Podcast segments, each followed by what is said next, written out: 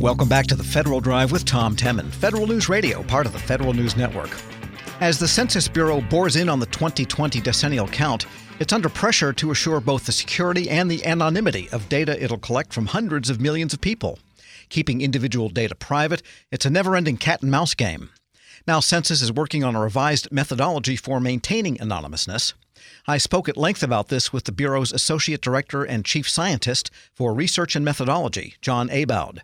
We'll post the whole interview at federalnewsnetwork.com, but here's an excerpt, starting with what is the state of the art in privacy technology. So, the state of the art in uh, data protection is what's known generically as privacy preserving data publication or formal privacy. It's a set of techniques that mathematically define uh, the requirements that the publications protect the confidentiality of every person and every data item for that person in the underlying confidential data. And they do that by um, processing the data through a set of algorithms that satisfy the formal privacy properties.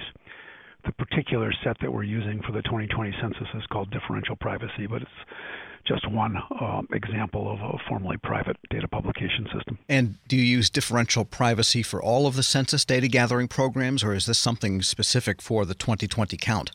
So, the Census Bureau's adoption of differential privacy for the 2020 census is the first of our uh, disclosure avoidance modernizations. The vulnerabilities that we discovered from the 2010 census made it a very high priority to engineer a new data protection system for the publications from the 2020 census, and so we started there.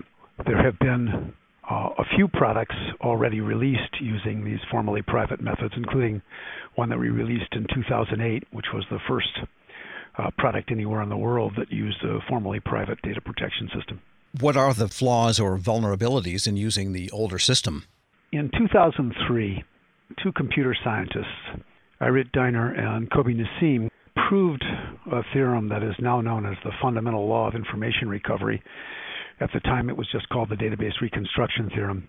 And what they showed was if you have a confidential database and you publish too many statistics too accurately from those confidential data, you expose the entire confidential database with near certainty.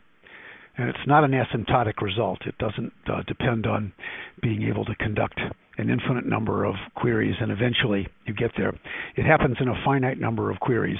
So we took that theorem and we applied it to the publications of the 2010 census and showed that those publications violated the uh, fundamental law of information recovery because they permitted a far too accurate database reconstruction that we subsequently used to show that the individuals in those data could be re-identified.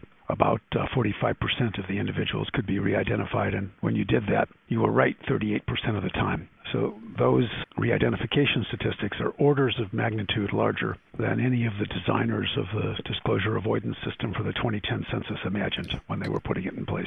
Got it. So were you able to reapply newer algorithms to that data set to ensure nobody ever tries that and succeeds? Well, uh, those data are in the public domain. Um, we can't prevent people from trying that. That's the fundamental challenge of publishing data from something like the decennial census. You put them in the public domain, so they need to be safe when you put them there because you can't make assumptions about what kinds of technologies or what kinds of external data external data are going to be available three, four, or five years down the road the techniques that we used to expose the vulnerabilities in the 2010 census were not available in 2010, but they are available now, and, and those kinds of techniques aren't going to just disappear; they're just going to get stronger. Uh, so, the old-fashioned way of doing it made arbitrary assumptions about what an external attacker could know in terms of other information and what kinds of computational facilities that person could have. Those arbitrary assumptions are now wrong. Um, we need to not make arbitrary assumptions. We need to design the data publication system so that any attacker's external information is irrelevant and any degree of computational uh, sophistication is irrelevant. You have to solve um, about 10 billion simultaneous equations to do what we did for the 2010 census. But we actually published more than 100 billion uh, statistics, and solving 100 billion simultaneous equations is not that hard anymore. That's the reality sure. of the 21st century. Um, so the challenge is to develop a data publication system that's provably resistant to that kind of computational and information attack. We're speaking with Dr. John Abowd. He is the Census Bureau's Associate Director and Chief Scientist for Research and Methodology. So, differential privacy, tell us how that works in layman's terms and, and how you apply it. Is it something that exists commercially or is it something you had to develop? This is my fourth or fifth time trying to explain this um, to a lay audience like this. Uh, the first three were in federal court, where each of the justices in the uh, citizenship cases asked me about it too. Um, differential privacy is a set of mathematical principles, and they are based on two really important concepts. The first is the concept that you can quantify the global disclosure risk associated with all of the publications that you intend to release from a particular database. So, in the case of the 2020 census, it's all of the tabular summaries that we're planning to release and any microdata that we plan to release. You have to be able to quantify the total or global disclosure risk from all of those publications. You can't treat them individually, each one ignoring the others. So to do that, you um, analyze not the properties of the data you actually collected, but the properties of the data that you might collect. Uh, what statisticians like to call the sample space, but that's a technical term, so let me kind of describe it.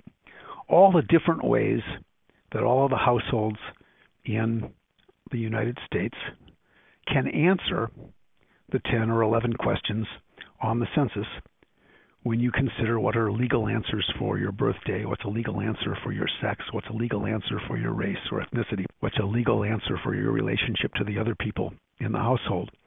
Those are the questions we ask, and they define a bunch of possible outcomes. You take all those possible outcomes, and then you ask, what's the effect on any statistic that I want to publish of arbitrarily deleting one household from those arbitrary outcomes. And that's the thing you have to control. You have to make that effect not be very large. Sure. That means that no one household has an undue influence on any published statistic. And if you can do that, then the algorithms have the formal privacy property known as differential privacy. So there's basically two ways to do that. Uh, let me know. Let me do the second the second characteristic. Two mathematical properties. One is that you can quantify the global risk, which is what I just described, and the other is that if you apply the algorithms in sequence, you can calculate the total effect. Uh, the mathematical term is composition, but basically what it means is if I take two differentially private algorithms and I apply them both, then the answer of how much privacy loss there was is the sum of the privacy loss from each algorithm. That's an extremely important property because it means that you can design your computer algorithms in pieces and then chain them all together and still know that you have done something that satisfies the mathematics that you're trying to satisfy. So, quantifying the global disclosure risk and having algorithms that compose are key features of uh, the formal privacy system known as differential privacy, and we use them extensively in implementing it for the 2020 census. How do you do this in a practical sense? So, so there are two ways of doing it that are practical.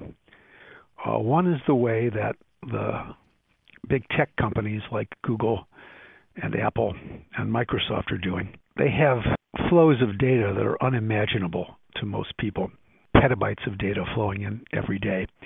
And so what they do is they modify the data on the way in the door. It's called input or local differential privacy. So they take each of the data items and they just modify it before they even store it. That has the the feature that then you can do anything you want analyzing those data and you will remain differentially private because you already put them through the privacy loss filter. However, you have to have enormous amounts of data to make that work. effectively. And, and Apple and Google do have enormous amounts of data, so they can engineer systems that work that way. The census isn't an enormous amount of data. It's about 330 million people and maybe 140 million households. So if you need another billion observations to get sufficient accuracy, you got to wait three censuses. That's um, three decades. That's not an acceptable way of engineering the problem. So we can't use those systems. They're not commercially available, but the algorithms are in the public domain. So we could have used those algorithms, but they are not accurate enough for a census. We have to use the model that's known as central differential privacy. We have to calculate everything we want to calculate and then apply the differential privacy principles to it. And if you do that, then the information products that we produce from the 2020 census will be accurate enough to be fit for the uses that they're designed for.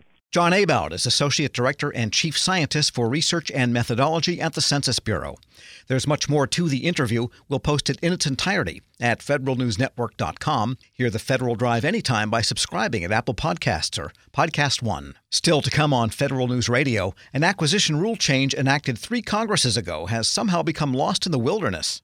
But first, data centers are like mice. Once established, they're not easy to get rid of. It's the Federal Drive with Tom Temin, Federal News Radio, part of the Federal News Network. Cough and cold season is here.